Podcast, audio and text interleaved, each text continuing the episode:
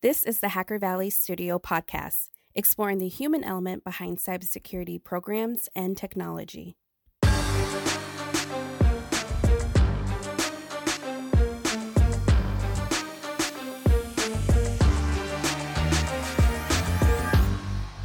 What's going on, everybody? You are in the Hacker Valley studio with Yes, your hosts, sir. Ron and Chris. Welcome back to the show. Glad to be back again along in this beautiful suite at RSA, sitting alongside with Doug Houghton, Chief Strategy Officer at King and Union. Welcome. Yeah, thanks for being on the show. Thanks for having us. Thanks for coming and doing it in our space too. No, absolutely. It's it's great to have you guys here. And it's a, uh, so I've been in the W quite a bit, right? Mhm. Um, but usually downstairs, maybe pop up for a party. right. I've never spent this much time on uh, what is this? The The second floor. is it Trace? No, Trace is downstairs, but the second floor area. yeah. Like it's a really good space for for this Oh, yeah. Without being on top of the conference. Yep. but still Right. close. Really Yeah. good space. I'm going to have to remember this. Yeah, same. we might do our event here one day. you should. Yeah. So we've known each other for about a year now, right? A Has it been year, Yeah. Yeah. Man, time flies. It does. I think I was still with TruSTAR when we talked the first time, right? Yep. we yep. met professionally. Yep. Uh, but then as it goes in our space, start to play Six Degrees of Kevin Bacon, and we know Yeah. all of the same people. Right. We do. Uh, very similar background. Like y- you came from the Marine Corps. My background's Air Force Intel, so Yeah. NSA and counter counterintelligence, counterespionage. Yeah. So it's a small world. Yeah. If, yeah. You know, that's a good segue into. Tell us a little bit about your background and how you got to where you are today. Yeah, so um, Intel practitioner by trade is the way that I always position it. Been doing it for 20 years, and every time you vocalize it, you feel older. Like, like, okay, that's that's a long time. Right. but started off as a Persian Farsi linguist, believe Yeah. it or not, working for the NSA and the Air Force. Missed seeing the light of day was probably one of the biggest things. So it led to Huge. a career change into the Air Force Office of Special Investigations, where I did a little bit of everything, like fraud investigations, criminal investigations, like stolen Rolex from base lodging. Like, Mm. I mean, it, it, it's a felony, right, based on dollar value. Didn't really enjoy that. One of the actually primary reasons I went to Air Force OSI was for the counterintelligence mission. So that's where I specialized in running counterespionage operations kind of around the world, which led to some cyber activities. So time frame, let, let's position it like 2009, 2010 time frame. The counterespionage world is starting to learn that there's a word called cyber. And they don't know what it is yet, but they're like, we need to do cyber things because this thing called Cyber Command is going to exist, and we're going to have to support them. Yep. And what does it look like? So I spent uh, a number of years trying to figure out what exactly that meant in our arena and kind of define things. There were some painful lessons along the way. So I sat down when we, we planned these investigations and operations. It was someone with my background doing counterintelligence sitting next to someone who's like a computer crimes investigator, right? That's all they do, like for, trained in forensics, investigations, uh, chain of custody for all things digital. Uh, and we'd throw out these ideas, like these concepts for operations we want to run, and they would just like shake their heads. They're like, "That's total like movies." Like you were, and one of the guys actually slid a book across the table. Is like, "You need to start here," and it was like things like TCP, IP, like. so start start the very basic Security Plus, Yep. Network Plus. Yep. So uh, I had some great mentors along the way that kind of taught me what the cybers really was. Yeah. Um, and so when I transitioned from, I guess in t- 2013, left the Air Force, left active duty, ended up at Hewlett Packard along with Mike Anderson, where we kind of co-led Okay. and co- co-built out intelligence. He took kind of the tactical piece supporting the SOC. I built Mhm. out the strategic intel function, and then built out a threat hunting team as well. It really kind of learned a lot in that. Like as, as you guys have talked about in the past, like what you know about intelligence, the intelligence community, and how how the cycle actually works and manifests, like you can take that and just throw it out the window when you, you enter the private sector because it's lost on everyone, right? Right. I remember a conversation early on at Hewlett Packard where we sat down with the team. They were called BSOs, which some Yep. companies use that term, like a Yep. business Mhm. information security Right. officer. I would call them like a LNO, right? Like they're Yep, the CISO's yep. LNO to a line of business. Yep. Exactly. And we sat down and we're like, what are your requirements? What do you care about? And it was like blank stares, like completely lost. We weren't Mhm. using the right words, not the right language, like completely way off. So that's where learning really began. Like what I actually thought I knew about Intel had a place, and that place was on the government side. And I had to relearn uh, and take what I knew and, and find a new path forward. Yeah. So we were at Hewlett Packard for a couple years. I was at Flashpoint to build out their advisory services team. I worked in critical infrastructure, which was also kind of a unique learning experience. The the utility world is very government-like, probably more so than I'm comfortable with. Like, like eh, maybe this isn't for me. Reminds me of things uh, from a bureaucracy and red tape perspective. And then when we met, I was at TruSTAR as their chief mm-hmm. intel architect. Yep. And and TruSTAR is doing great things. I'll say this, even being at King and Union now, like there's a lot of positive change happening on the product front in the intel space right now. Mm-hmm. When I look back at it, where when was the Mandiant report? It was like February of 2013. 2013, yeah. So we're what seven years roughly from that. Oh my gosh, only seven years. That's crazy. Yeah. Which I mean, in the scheme of things, is just like a blink, right? It is like, right. Yeah. So when we think of like the cyber threat intel, cyber threat intelligence as a profession, as like as a community, it's really really pretty young. young. Yeah. Yep. And a lot of what we where we're coming from, and I think there's some uh, good positive change happening that is addressing this the threat intel analyst as like a persona, as a role. Yep. Because a lot of the tools are uh, very much targeted towards SOC, like intelligence support to SOCs, which is yep. necessary. It like is. I don't want to take away from that, mm. like ever. They need it. It's a needed role, but there's a lot more that's still untouched in green pasture where Intel right. can really influence not just security, but kind of risk and business at large. Yep. So one thing that you brought up, and I, I thought it was great because uh, I haven't even thought of it this way, but you said there is a difference between sharing and collaboration. Right. Do you want to kind of elaborate that? Yeah. So, and this really was a, a recognition I had. So, uh, well, let's let's back up. So, at Hewlett Packard, Hewlett Packard, we were a member of the ITISAC. And that was kind of my first exposure to formal sharing communities, right? Like we had the the one-offs, peer-to-peers that we had established very kind of informally based on relationships, which is good. But we participated in ITISAC. They were still kind of figuring out their way because some of the big members at that time were all in the security product space as well. So like, what do you share? Like, if I share something, are you going to productize it? Right. Uh, right. So everybody's just kind of learning like, what is sharing? What can I share? What am I legally allowed to share? Is another challenge that's still out there. I think where sharing exists today is it's in a much healthier state uh, in terms of ISACs or ISAOs or even kind of the informal things. Uh, but it's got a long way to go sharing has a necessary spot. Like, we're all going to be better off. I don't think anyone can say that this is not true. If we're sharing the types of threats that we're seeing day in and day out, right? Because now we can pick up our trends, yep. uh, correlate things across across verticals as well as within a vertical, particularly if it's highly targeted. But there's a limit to its its value that I've seen, just from a behavioral standpoint, right? So when I look at these communities, whether I'm at TruSTAR or where, I, where I'm at now in King and Union, it's still kind of the, the haves and the have-nots. Mm-hmm. So you have really mature organizations uh, who, over the past couple of years, have been very active in sharing for the betterment of the community, which is good. That's what we want. But the bulk of the members of these organizations are kind of passive consumers. Part of it is they don't have the maturity to kind of produce their own intel, which is like a whole nother struggle. We could talk for hours, I think, on like what it means to actually produce intel and how it's more valuable than anything a commercial provider or ISAC could give you but they struggle in kind of surfacing up their own intel, much less operationalizing or making use of what's shared with them. So I, I think it, from a sharing perspective, it's kind of plateaued.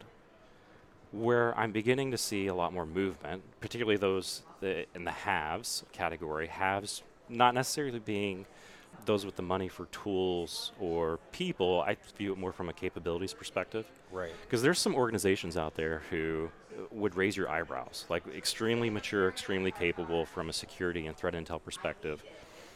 Excuse me, and those that you would uh, kind of expect to be so based on their logo are, like years behind, right? Right. So I, I, don't think you can go off logo alone on, on who's mature, who's got capabilities. But those who are more capable, I see more movement happening on the collaboration space. What that looks like is so we, we, saw it in retail, we're seeing it in IT. I know it's happening in the financial side as well, whether it's informal, where a couple companies are getting together to do it, or formal, such as a working group in ISAC, things like collaborative threat actor tracking, right? Mm. Which is not just if I take CrowdStrike's name for a threat actor, whatever spider, right, mm-hmm. on the mm-hmm. on the criminal side, or FireEye's. They're not just kind of regurgitating what the intel providers have. I mean, some of these companies have their own naming schema for the right. actors and the campaigns that they're saying. Right. Uh, and so what we're seeing is a deliberate effort to do that jointly, right? Like, w- no one's going to win this fight in the long term alone. Like, it's just not going to happen. So I think collaboration is kind of the, the, the next area for growth when we look at how we interact with each other and improve improve our postures as a community. The whole collective defense notion. Sharing's phase one. I think collaboration is going to be phase two. I think phase three. I I think it's happening at a very lesser extent right now, but as people talk about doing things like sharing risk assessments, like on the vendor side, right? Right. So if I've I'm a mature company and my policy says that I need to do a vendor risk assessment on my supply chain based on this criteria, and I go this deep. Other companies don't have that capability. They don't have like a robust GRC. Maybe maybe they're relying relying on like an external vendor to do it. But I see that as potentially kind of the next domain of sharing collaboration, where we're not just talking even about indicators or a threat actor, but we're actually sharing like risk-based information. Yeah. So you, you mentioned uh, kind of the transition from where analysts used to be about seven years ago when we saw like a shift in the need of more threat intel analysts to today. From your perspective, do you think that the data or the tools have enabled the analysts more? Probably the data more so. I, I mean, fundamentally, you look at the types of information that organizations collect and store from a data perspective. We're, we're talking like exponential increases, right? Right. Um, bringing it in from endpoint, from network devices, bringing it from you name it. Everything has telemetry these days, right? So they're, we're looking to aggregate and correlate that. So the data has allowed, I think, a deeper level of analysis and correlation. That's one piece. I think the tools are struggling to keep up. And what I mean by that, if I'm a, a SOC analyst, there's a core tool set that exists today, right? Like you've got your SIEMs, you've got SOAR tools, you have EDR tools, even phishing. Like there's numerous phishing vendors where I can log in and I can investigate and triage my phishing email, right?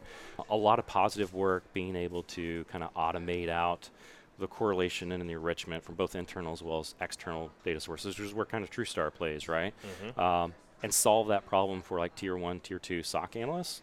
If you look at the tools that traditional Intel analysts use and kind of where they uh, should be operating from a, a my personal opinion, a ROI perspective, um, the tools don't exist. So things like that I've been trained on in my background. Well, well let's say this.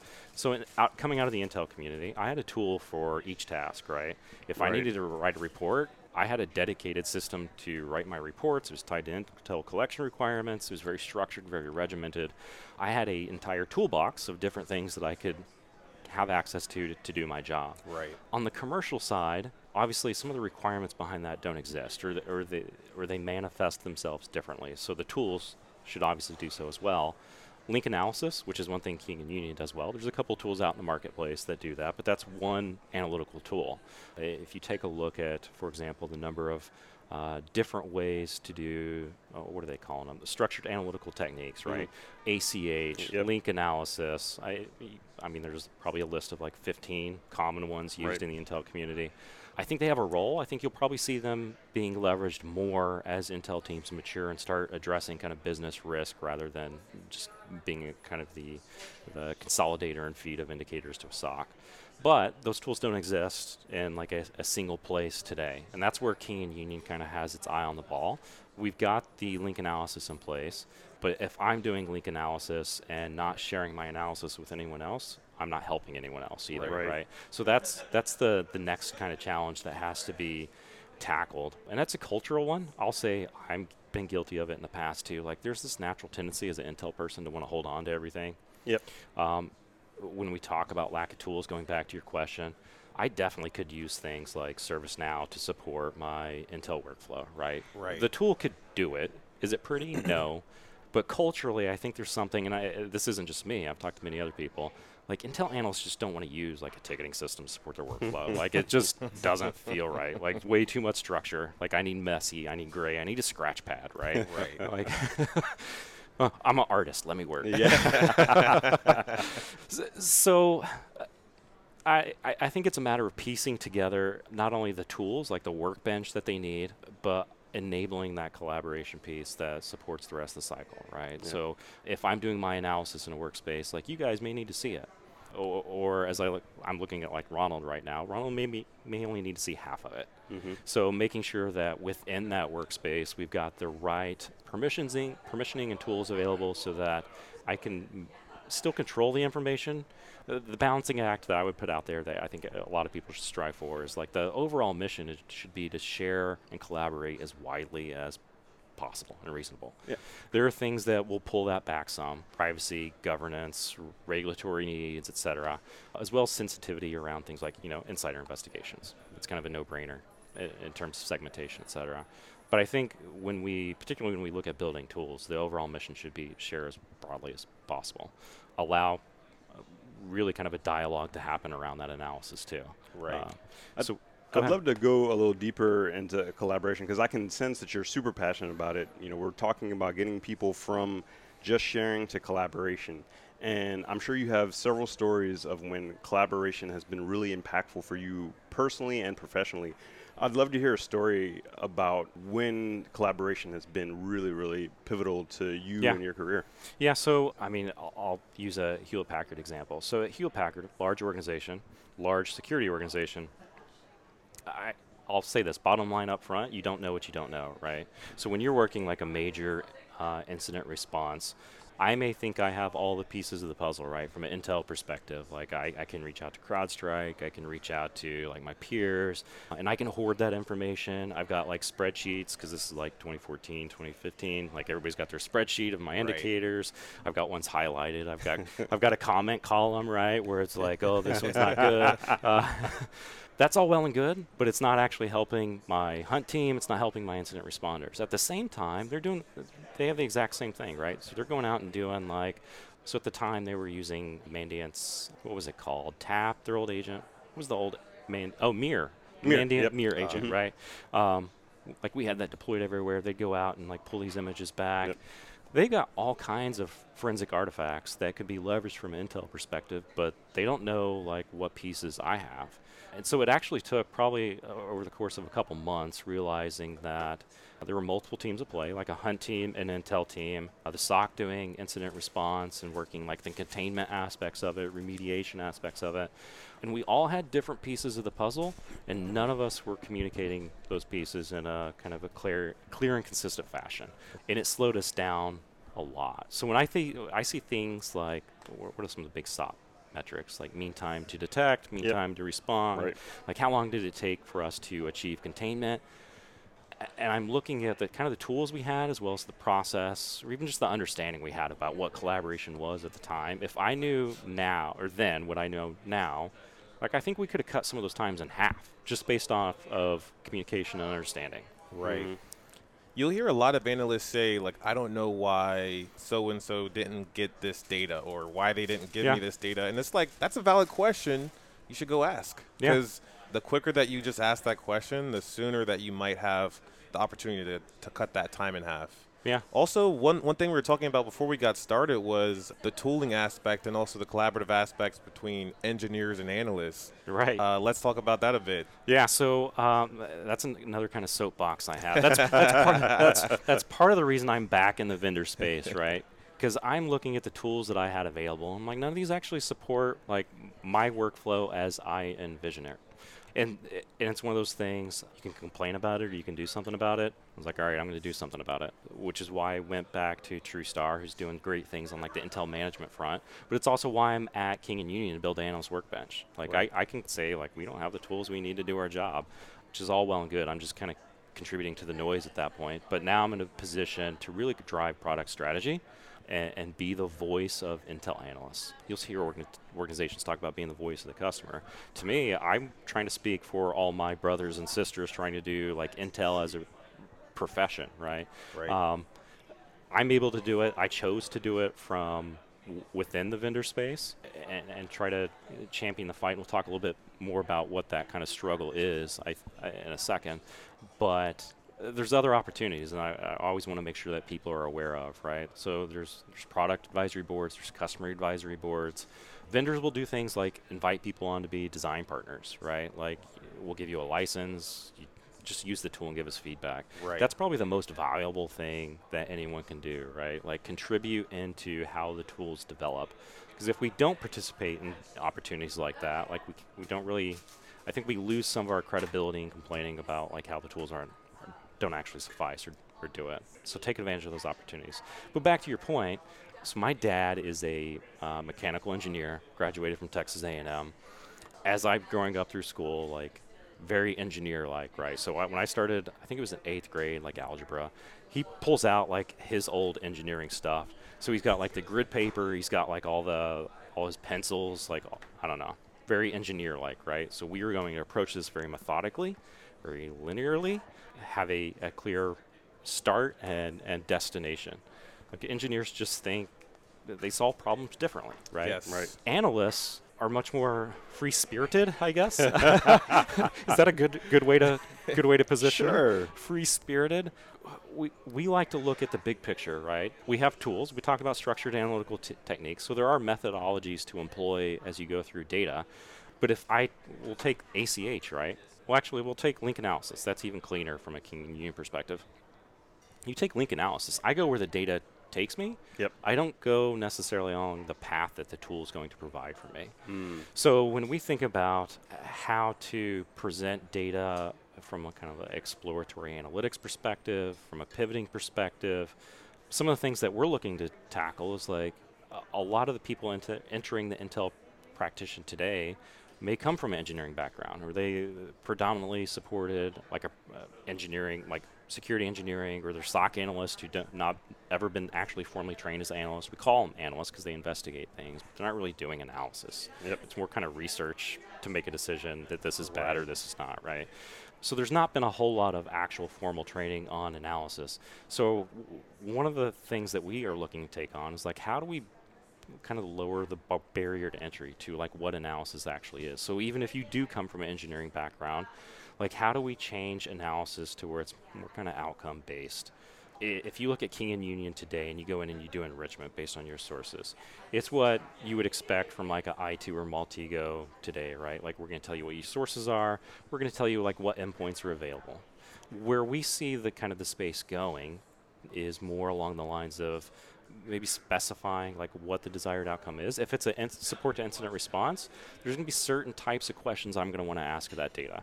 Junior analysts may not know that, but those of us who've been in this space for what I say 20 years, two decades, we have some ideas. Not to say that they're the only ideas, but how do we help and, and take that experience and pass it down? And so, help guiding people through that analysis based on what analysis should look like is definitely an opportunity that I'd like to see not only King and Union mm-hmm. explore, but other Intel tools. Right. Like being very use case and outcome driven. Not necessarily like, do you know how to do X or do you know what X vendor provides? And mm-hmm. like, no, I don't know all of their offerings. I don't know what their API looks like. Mm-hmm. Uh, I'm trying to answer a question. Just help me answer the question. Right. That's all analysis Right. is, right? Yep, So, exactly. So trying to make that as simple as possible. No, that's awesome. Doug, thank you so much for being on the show. Really appreciate the time. For folks that want to stay in touch with you and Yep. stay in, fu- in touch with the stuff that you, you're doing with your company, what are some ways that people can do that? Yeah, so obviously kingandunion.com is probably the, the lowest barrier of entry, using that phrase again, uh, to find us. You can reach me personally at doug at kingandunion.com. Doesn't get easier than that. Yeah. Um, or we're probably going to be at a conference, trade show, etc. For those in the DC area or visiting the DC area, King and Union actually tells people exactly where to find us. We're at the corner of King and Union in Old Town Alexandria. Too easy. Oh. Yeah, look for the Starbucks. We're right upstairs. So You're going to have a lot of people knocking at your door soon. Yep. please do come see us. Collaboration. Thanks again, Doug. Really appreciate it. And we'll see everybody next time.